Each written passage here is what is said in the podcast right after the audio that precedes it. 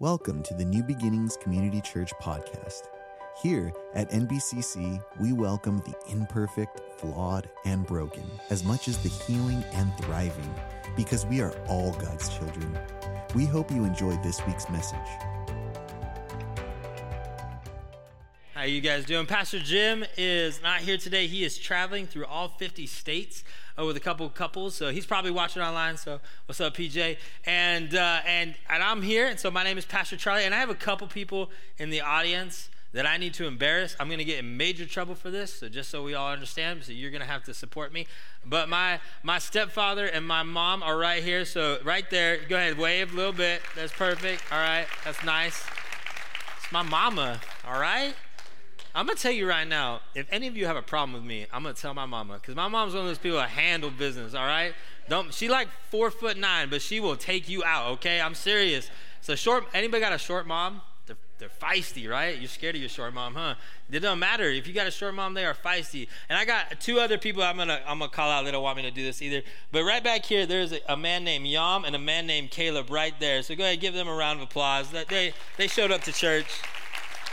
I'm not calling any of the rest of you out, so I'm just saying. I'm just, but but Caleb right there, he's in the last days of his twenties. He's about to be thirty on, in December, and so he's. I've known him since he was like a freshman in high school or eighth grade or something like that. And so he thinks that I'm a lot older than him, but we're only five years apart. And so now he's an old man. I get to say all that. It's going to be great. Well, uh, uh, I'm going to go back to my mom really quick. And listen, I'm going to preface all this, because my mom ends up in a lot of sermons. I'm going to be honest, right? Because she's my mama.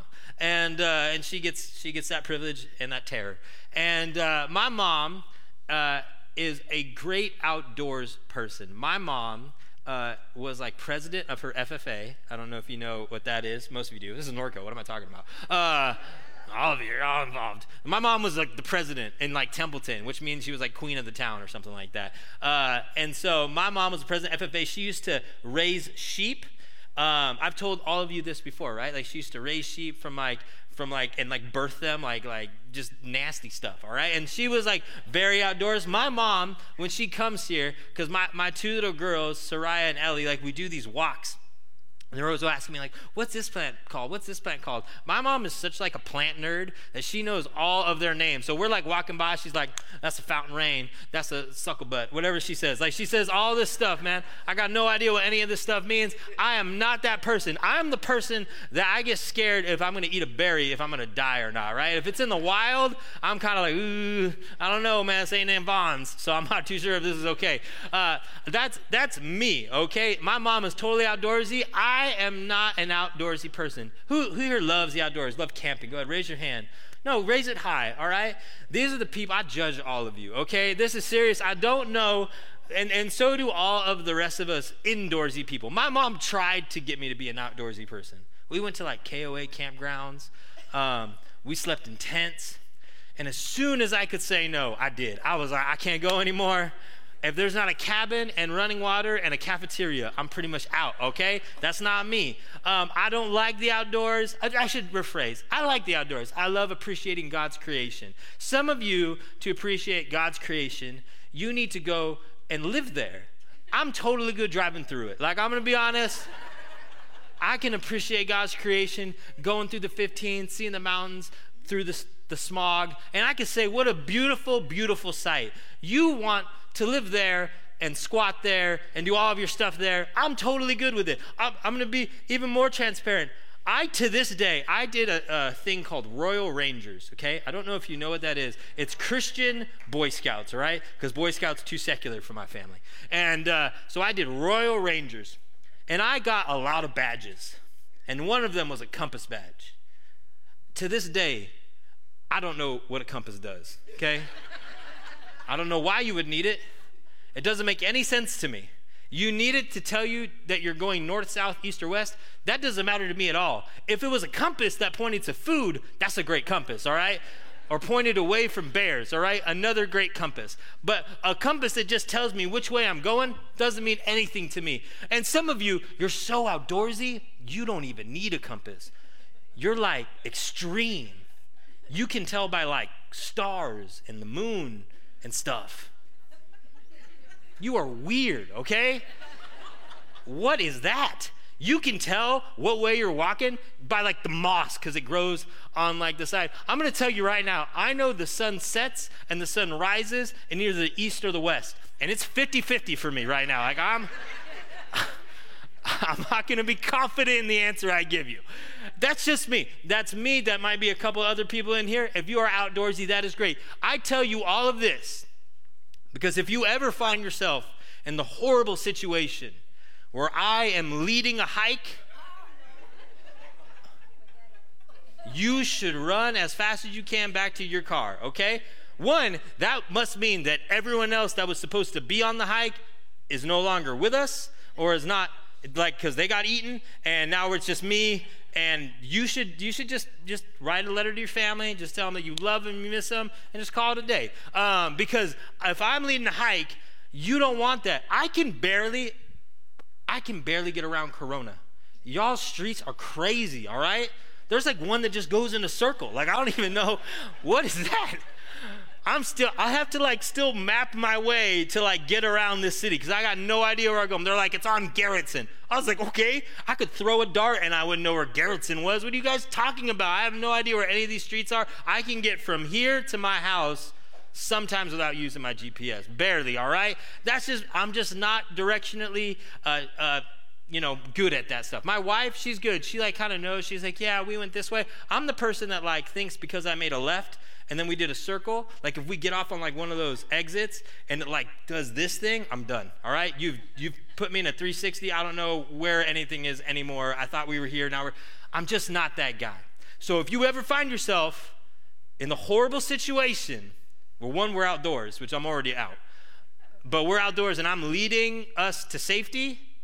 Just call it a day. Get your stuff right with God, and we're just going to take a chance right here. Because more than likely, what I'm going to try to do is I'm going to try, because I can't read a compass, not very good with maps, um, I'm just going to try and feel my way back to safety. Usually using my nose, looking for some food, okay? That's what I'm going to try and do.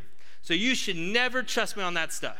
Now, I say all this to obviously make fun of myself, but also I need you to have this imagery in your head right here of that you are at a trailhead and this path will lead you to uh, being lost in the woods because you're going to walk it by feeling, and this path is either going to lead you to safety or that perfect view that you're looking to get a picture at.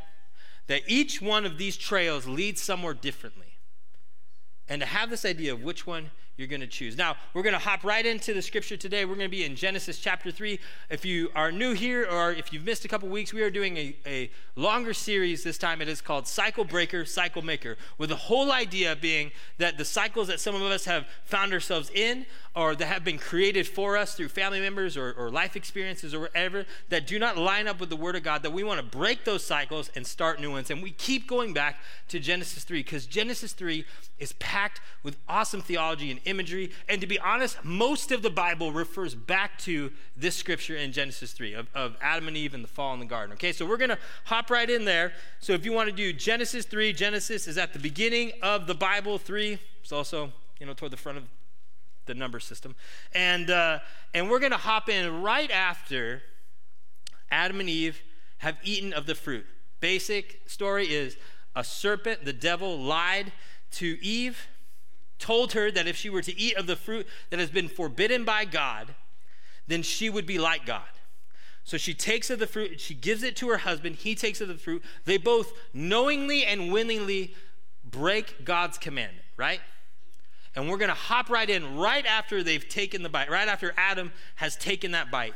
And I want you to notice what happens. It says, then the eyes of both of them were opened, and that they knew they were naked. And they sewed fig leaves. Say, sewed fig leaves. Perfect. Together, and made themselves loin coverings. Then they heard the sound of the Lord God walking in the garden in the cool of the day. And the man and his wife hid themselves from the presence of the Lord among the trees of the garden. Say, hid among the trees. Then the Lord God called to the man and said, where are you? And he said, I heard the sound of you in the garden, and I was afraid because I was naked, so I hid myself. Bow your head with me. I'm going to pray for us today. Father, God, as we unpack this scripture, God, I pray that your words, God, that were written so long ago, God, they are so applicable to the lives that we live today. That God, that in this room, I pray you would speak to hearts and minds of those that need to hear, that need to break a cycle and create a new one. So God, I pray that in this room today. In your name we pray, amen. All right, so I had you repeat two lines, sowed fig leaves and hid among the trees. And this is where I want to start. That imagine this idea of Scripture being a trailhead. That Adam and Eve have sinned. And it says immediately when they have sinned that they that they took a step and they noticed they were naked. Now, anytime you read the word naked, especially in this story, or hear the word naked in Hebrew culture, you should immediately go to shame. Because being naked in, in Hebrew culture was one of the most shameful ways to come before the Lord. In fact, it was forbidden by rabbinic law to ever pray to the Lord while naked, which is totally kind of opposite of what was going on at that time. Because think about the Romans uh, who were who were doing all of the Olympics uh, naked. Think about statues that were built naked. Like, like people in culture, not in Hebrew culture, but in the surrounding cultures, were praising the human body. And instead the Hebrews said, no, no, no, this is this is the idea of shame. Because it's not that being being naked was shameful, but it was the imagery that like right when they ate of the apple that they noticed they were naked. They walked from sin into shame. And what do we know about shame? Well, we know this, that sin says I've done wrong, I've done bad, but shame says I am wrong, I am bad. So whenever you hear the word naked, you should immediately go to, all right, there's some shame here. They feel exposed. They feel like everybody can see everything that's wrong with them. And so what do Adam and Eve do? I love this. They take leaves and they sew them together. They pluck something from a live vine, pull it off so that it's now dead. And they take dead things and they work and they sew them together to cover their shame. And then they go hide in the place that they work, right? They hide in the garden. Where do they work? They work in the garden. So they pluck dead things to cover their shame, and then they hide in the place where they work. I wish that that imagery and that idea that if you could take dead things and work hard enough, they could cover your shame. I wish that had died in the garden, but it didn't. It lives alive today, right? It lives alive in the people in this room, some of us. It lives alive, uh, alive sometimes on this very stage. That some ways humans have begun to think from the very beginning of time that if they mess up, that they can work hard enough by putting dead things that don't give life anymore, and they can sew them together, and somehow they can cover their shame, and they can maybe be worthy enough to go back before God or go back before their family or whatever the case is. That we have this, this idea that if somehow I can work hard enough, I'll finally be worthy. Can I just break that lie to you right now? That work will never create worth. It can't. Your work can never create your worth. Now I'm telling you this because last week I had to walk in this. Um, I'm the operations pastor.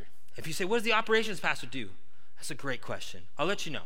But I know one of my main jobs is I conduct all the meetings. So I get to do all the board meetings. I get to do all the staff meetings. I come up with one-on-one meetings. I love meetings, and I really do. I am a huge fan of meetings. I love getting together. I love talking with people. I love creating ideas with people. I like talking about things that we could do differently. I love meetings where we're gonna create and cast vision. I'm all about that.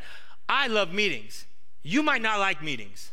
I'm the guy you hate, okay? Let's just get that out of the way. I would be the person that you would hate to see at work. Some staff members also love meetings, and some staff members don't. And one of the staff members that doesn't like meetings is Pastor Eric Disney. He hates meetings. And he's sitting right there. You can look at him. Uh, he does not like meetings. And, and I make him sit in meetings because I'm a terrible, terrible, terrible person, okay?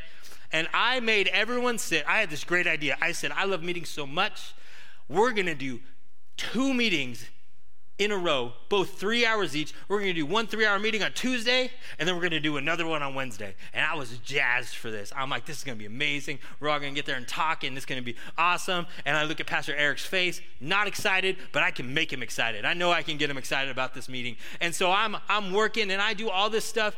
And I walked away from both of those meetings, and I walked away in pain and hurt because I did not feel I did a good job. I'm just being transparent with you. I did not feel like I gave my best effort or I did enough in those meetings so that people enjoyed them, because when I was in the meeting and I was looking around, I saw a lot of people with like glossy eyes. They were like, can this be over? Right? That's what a lot of you look like right now. It's okay. Uh, and I and I just get, and, I, and I'm looking at that, and I went home.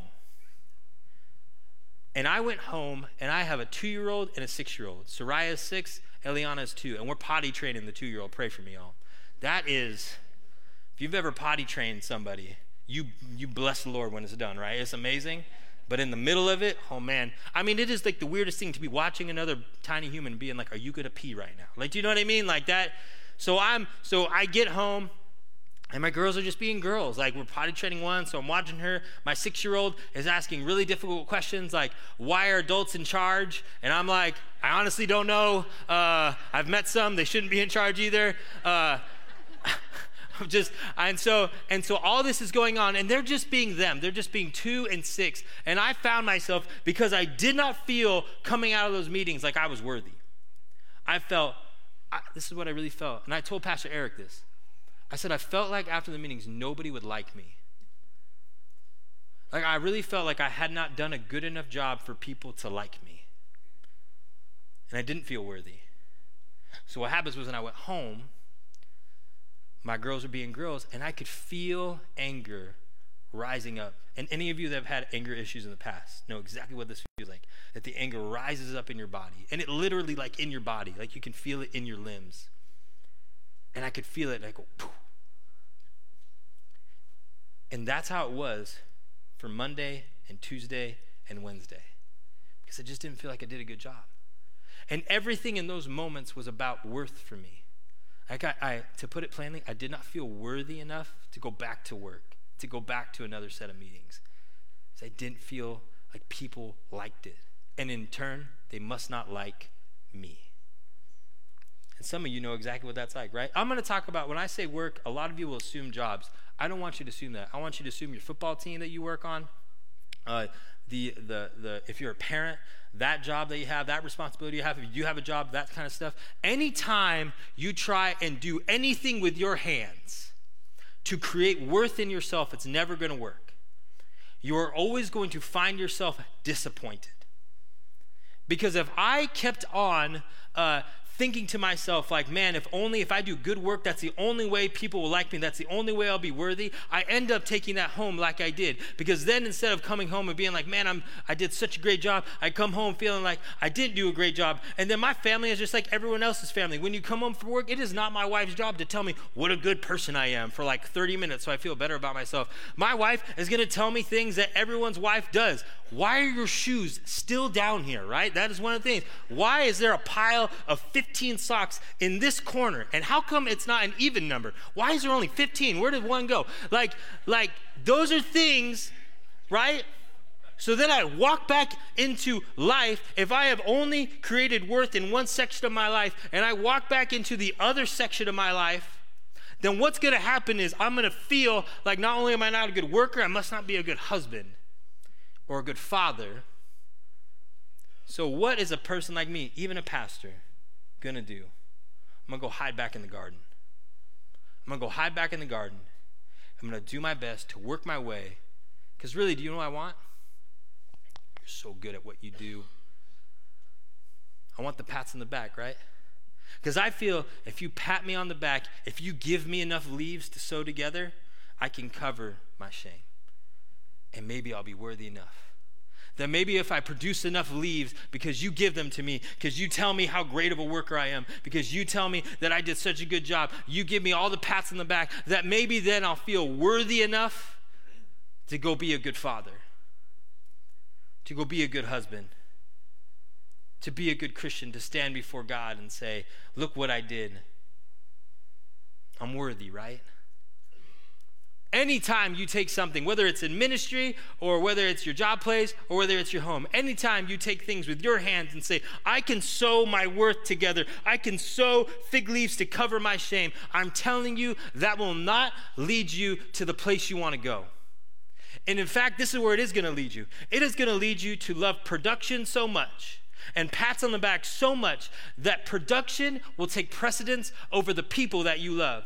You'll be at work, working hard, doing whatever you can to make money, to, to create power, whatever it is that you're doing, to, to create someone that's going to notice you, that in turn you will neglect the people that you love.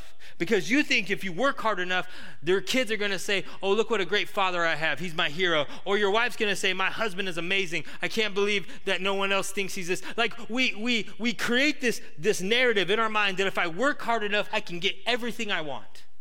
I can cover all the bad stuff in my life because people will see me and they will promote me and they will love me and they will like me. And finally, I'll like myself. And I won't feel naked anymore, and I won't feel the shame anymore.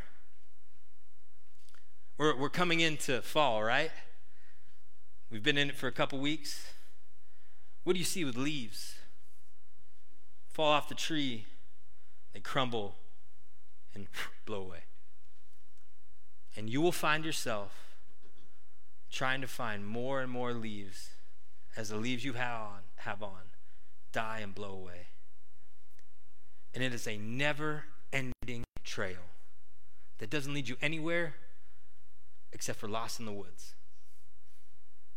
And you'll walk and you'll walk in a cycle, in a circle, hoping that one day it'll finally all work out for you, and you'll look back on your life and you won't know your wife, and you won't know your kids, and you won't know your nieces and your nephew and your grandkids.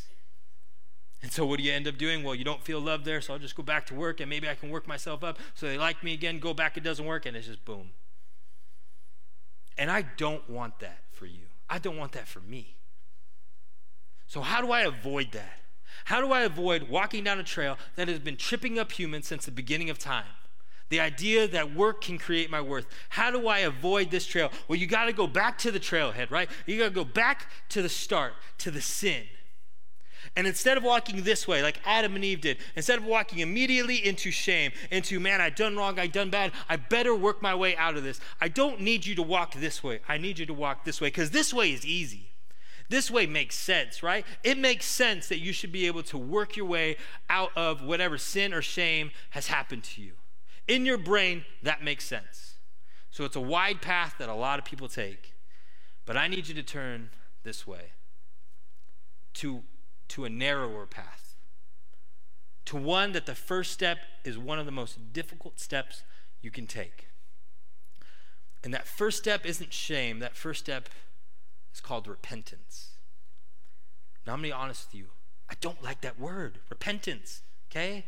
I don't. I told you I like to talk to people, right? And so so I walk in, and I'm, and I'm dealing with what I want to say in this moment right here. So I walk into Pastor Dylan's office, and I go, Dylan, Dylan like, help me out with this, man. Like, like, let's talk this out. Let's talk about what I want to talk about. And so we're going back and forth, and I was like, and I explained to him what I wanted to say, and he goes, oh, that's called repentance. And I was like, I don't know.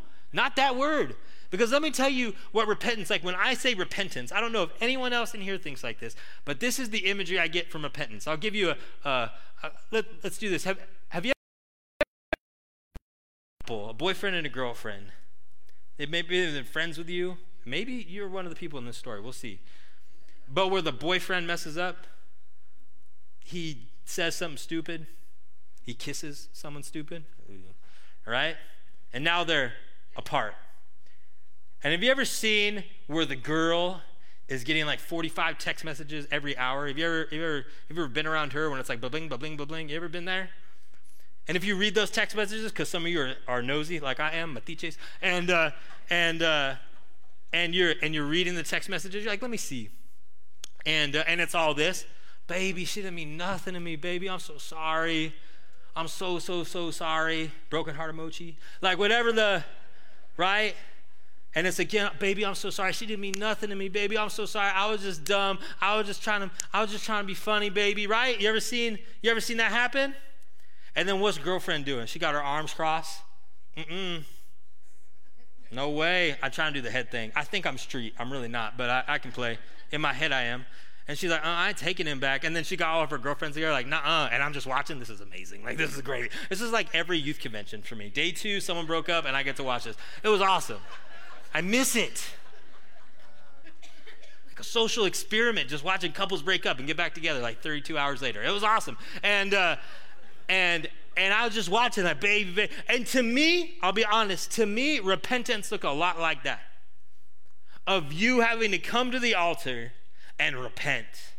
And you've got to grovel at the Father's feet and say sorry for every little thing you ever did. And that God is just looking down on you like, mm-mm, maybe, we'll see. And that is in my mind. When I say the word repentance, that is exactly what comes to my brain.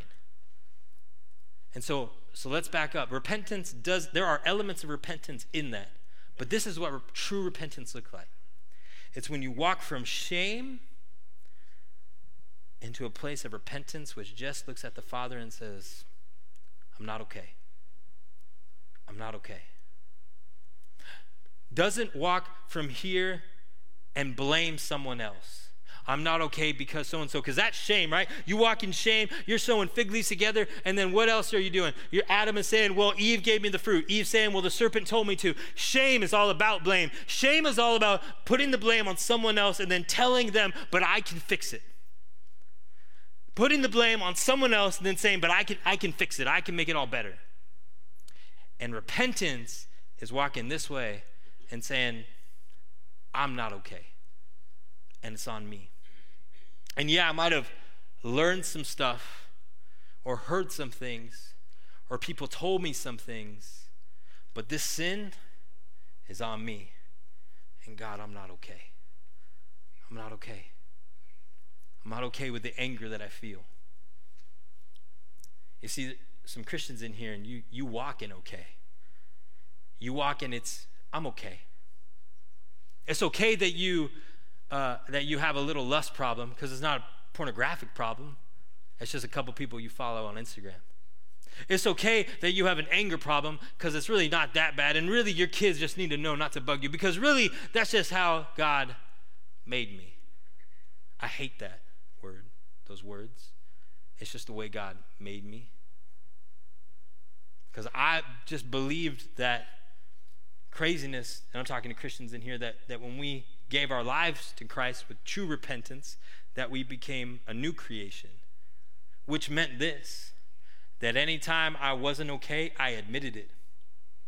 And I stopped being okay with just being an okay version of me, and I started trying to act like Christ. And some of us in this room have just been okay with being okay. And there's some repentance that needs to happen before you and God that says, listen, yeah, I got some stuff in the past, but this is on me. And Father, I'm not okay. Repentance is a is a lot less of shifting the blame or trying to hold it all together for those of you that love control. And a lot less of, I need to sow these fig leaves. And a lot more of, I'm going to let go. Because I can't do it. Because I'm not okay. You know what a great a great story is of letting go? It's probably one that you never thought of before, and really Pastor Jim showed me this. And so can you turn your Bibles to John chapter four really quick? Just John, it's in the gospel, it's the last gospel, John chapter four. And, and as you're turning there, uh, I'm going to kind of set this up. And you're you're not going to totally read this in the actual verses that John writes, but through commentaries and through study, you, this is what I'm about to say is It's probably true, or at least, or at least something like that. That there is a woman in this town that Jesus is kind of walking through and is in. And this woman, her, her deal is that, that she does not want to go outside of her home and be seen. And and the worst part of her day is the part where she has to go get water. She hates it. She hates leaving and going into the well. Because she knows that when she leaves her house, it reminds everyone else what she has done. And she has to take this walk of shame all the way to the well. And she used to go when the other women were there, but they just gossiped and whispered, and it hurt her so much, and she felt so much shame that now she waits until everyone leaves. So just imagine she's like peeking out of her window, looking at that trek she has to walk, knowing the timing of when other people go, and so she just kind of picks that, that perfect time, like kind of later in the afternoon, that maybe she can go there and no one will notice her. A lot like some of you when you go to Walmart at like ten and you don't want anyone to see you because you're in your pajamas, and you know what I'm saying? Some of you don't care. That's my kind of people. That's awesome. But you know, you know what I mean? And so she waits. And I don't know if she can see the well or not, but she knows the timing, and, and she begins to walk. And I think that I, in, in my head, in the in the story as as it progresses, like in my mind, she can see the well, and she sees a man sitting on it or sitting near it. But she doesn't recognize him, so she thinks she's she's probably safe. He doesn't know who I am, so he won't judge me. He won't say anything. It'll be awesome. I can get in, I can grab my water, and I can go back and I can you know, hide in my home again. And I finally have my water. She just, I just need to get this part of the day done. So she walks and she gets to the well, and that's where I want to pick up. John chapter four, verse seven. There came a woman of Samaria to draw water, and Jesus said to her, "Give me a drink," because all his disciples went and had gone away into the city to buy food. Now, now, just imagine when, when, when, uh, when Jesus says, "Give me a drink," and you have to imagine that this woman has probably been trained in her life to be very defensive. That whatever has happened to her in the past, that she becomes defensive, and she gets defensive quickly. Her guard is always up. You ever met someone like that? Something happened in their past, so their guard is always up. So Jesus says, "Give me a drink of that water." And what does she say? Therefore the, the Samaritan woman said to him, "How is it that you, being a Jew, ask me for a drink of water, since I'm a Samaritan woman?" See how that guard immediately goes up? That wall immediately goes up. "How can you ask me for some water?" And then Jesus answered to her, "If you knew the gift of God and who it is who says, 'Give me a drink,' you would have asked him, and he would have given you living water." Now that's that's kind of a crazy statement, right? Like, she doesn't know who this guy is, and he is saying, if you would ask me, I could give you living water. And so she she goes back to him again. She's defensive. "Sir, uh, you have nothing to draw with, and the well is deep. Where then do you get the living water? Are you greater than our father Jacob, are you, who gave us the well and and his sons and all his cattle?" And she's basically saying to Jesus, she doesn't know who he is, uh, okay, how are you going to do that, sir? That defensive, that she got the neck thing going. It's not like it's, imagine it, right? Make it come alive. That this woman is now defensive to Jesus, because that's how she's been trained. Because whatever's happened in her past, what we're going to figure out in a few seconds, has trained her to say, I can't trust anyone. And everyone here gossips about me, and you don't know me yet, so I just better put this guard up so you might never know me. And then Jesus says this, "Everyone who drinks out of this water will thirst again, but whoever drinks of the water that I will give them shall never thirst, but the water that I will give will become in him a well of water springing up into eternal life." Can you imagine the hope that comes to this woman's brain when Jesus tells her, I have water you'll never thirst again. I got water that you're never going to have to take that trek all through here while people whisper and gossip about you. I got water that you can take one final thing, head back to your home, and you'll never have to walk in your shame again, because you'll never have to come outside. I mean, this is intru- this is mind-blowing to this woman. She's saying, you've got water that I'll never have to do this again. I'll never have to feel these feelings again. I'll never have to walk outside my house again. I'll never have to feel exposed to all these people again. You're telling me you got water like that? What do you think she's going to say? She's going to say, uh, sir, give me this water so that I will not be thirsty nor come all this way to draw. Give me this water. Please, please let me stop doing this. I hate this part. I hate this part. Please get me out of here. I hate feeling this every time I walk outside my house. Please, can you take it away? And then, and this, listen, I follow Jesus not just because there are stories about him, and then I felt him, but look how smart he is. Look at what he does for this woman. He doesn't just, just come out and say something. He is going to attack the very thing that she wants to keep hidden. And so he asks her a simple question. He says, go call your husband. Just gives a simple command. The one thing this woman hopes, prays, just implores, please do not bring up this subject. Don't talk about that. Go call your husband. I mean, can you just imagine her, the stomach drop in her, in her, in her body, just boom, oh man. So she diverts really quickly. She, she's fast on her, on her, on her feet. She says, I have no husband. And then Jesus says this, you're right. You have answered correctly. I have no husband. For you have had five husbands, and the one whom you now have is not your husband. This you've said truly. I mean, everything in this woman's life now seems to be crashing down. That this man who has now offered her this eternal life, this water, that if she asks from him, she'll never have to take that walk again. That she thought that, that she thought he doesn't know who I am. He'll never figure it out. That she knows that he knows everything about her. And he calls it out. He says, no, no, you're right. You've had five. I know everything about you.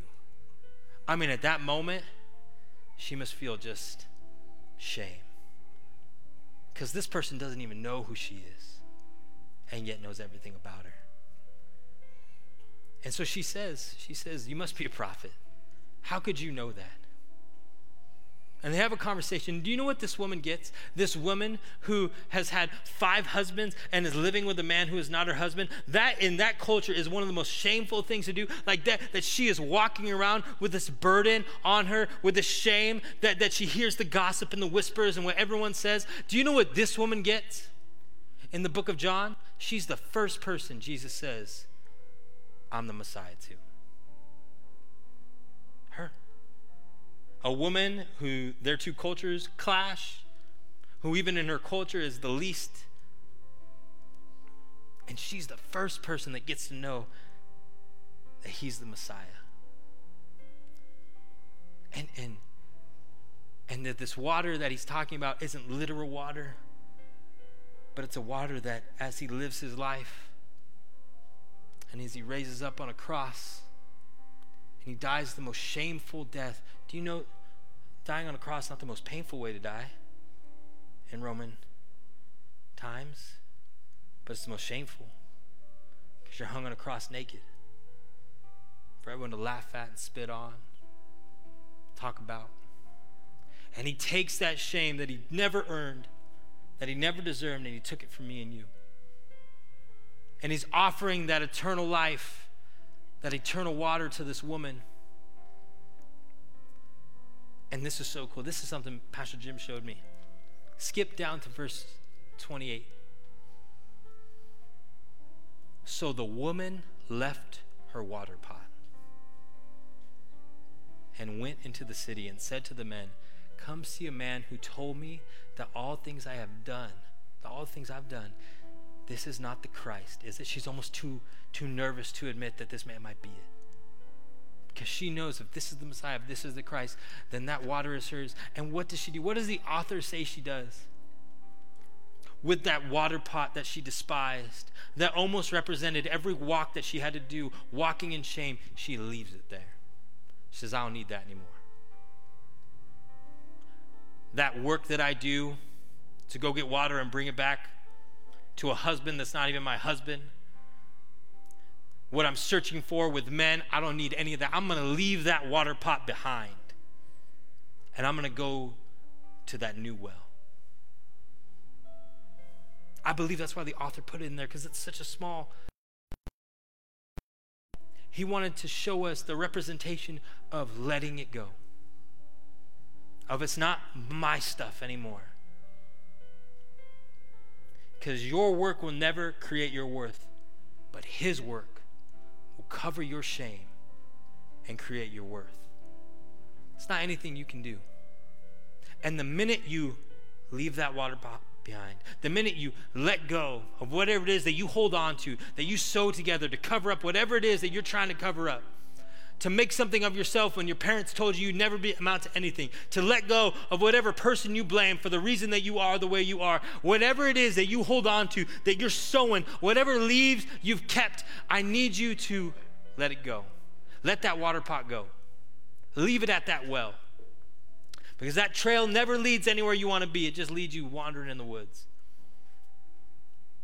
But this one over here, you understand this, that it's his work that'll cover your shame and create your worth. Guess what that means? It doesn't matter if I have a bad day. I'm still worthy. Not because of me. His work. It doesn't matter if things go, if I lose my job. It's not that I'm a terrible, terrible person. It's just things that happen. Because I know it's not by this stuff that, that I'm worthy. It's by his work. So I leave that stuff at that well. I leave it there. And and you know what really happens now is, like, when you show up to your job, it's not that you don't care, right? It's not that you're like, well, this stuff doesn't get me worse, so I, I just might as well be lazy. It's not going to matter. No, no.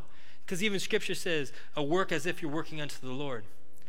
Now your work, instead of it being uh, the production that needs to produce pats on the back, now your work is the testimony of a God that loves you. Now when you work and you're a father or you're a mother or you're at your job or you're a manager and you're working hard and you're doing it, it's not about you getting pats on the back. Now it's just about a testimony about a father that loves you deeply. And do you know who's watching? Your kids. The people that you love are watching.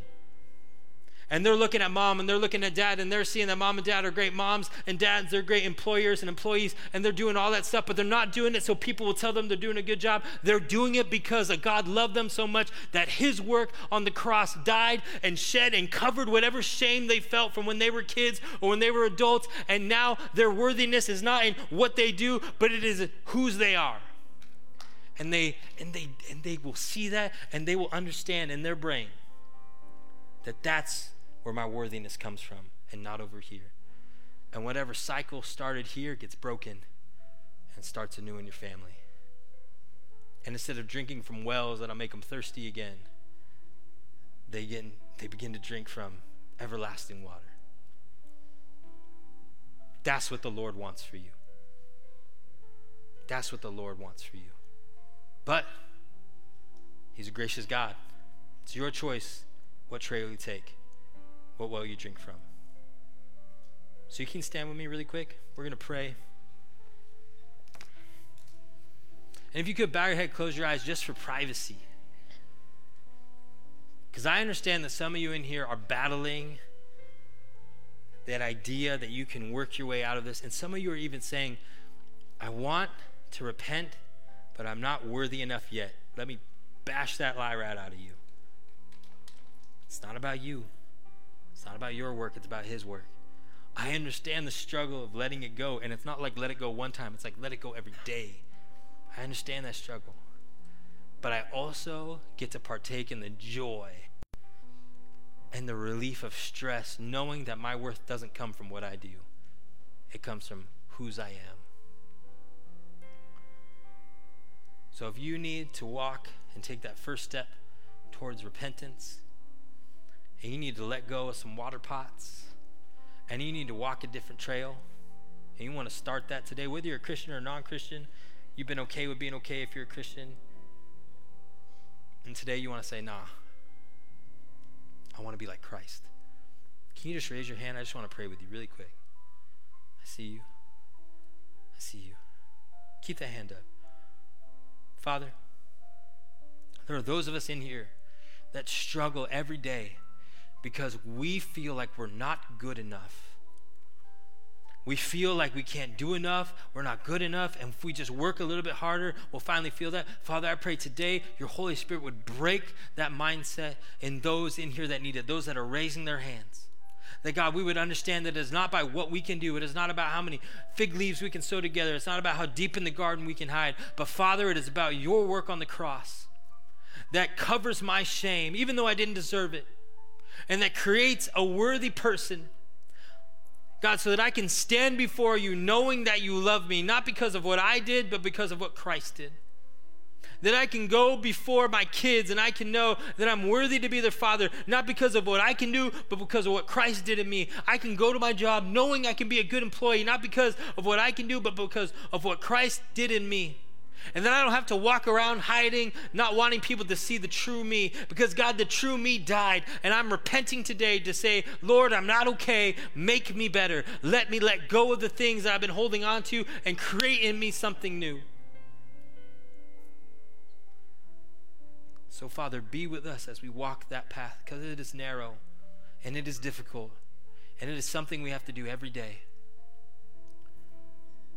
Thank you, Holy Spirit, so much for churches that we can gather in to have community. Let us walk knowing that we're worth something, that we don't have to walk in shame, but God, instead, upright, knowing that we are a child of God. Thank you so much. In your name we pray. Amen. Thank you guys so much. We'll see you guys next Sunday. If you need prayer or dedicated your life to Christ, please reach out to us on our social media, on Facebook and Instagram at N B C C Norco, or email us at hello at N B C C dot com. Thank you for listening. Don't forget to share and subscribe to this podcast.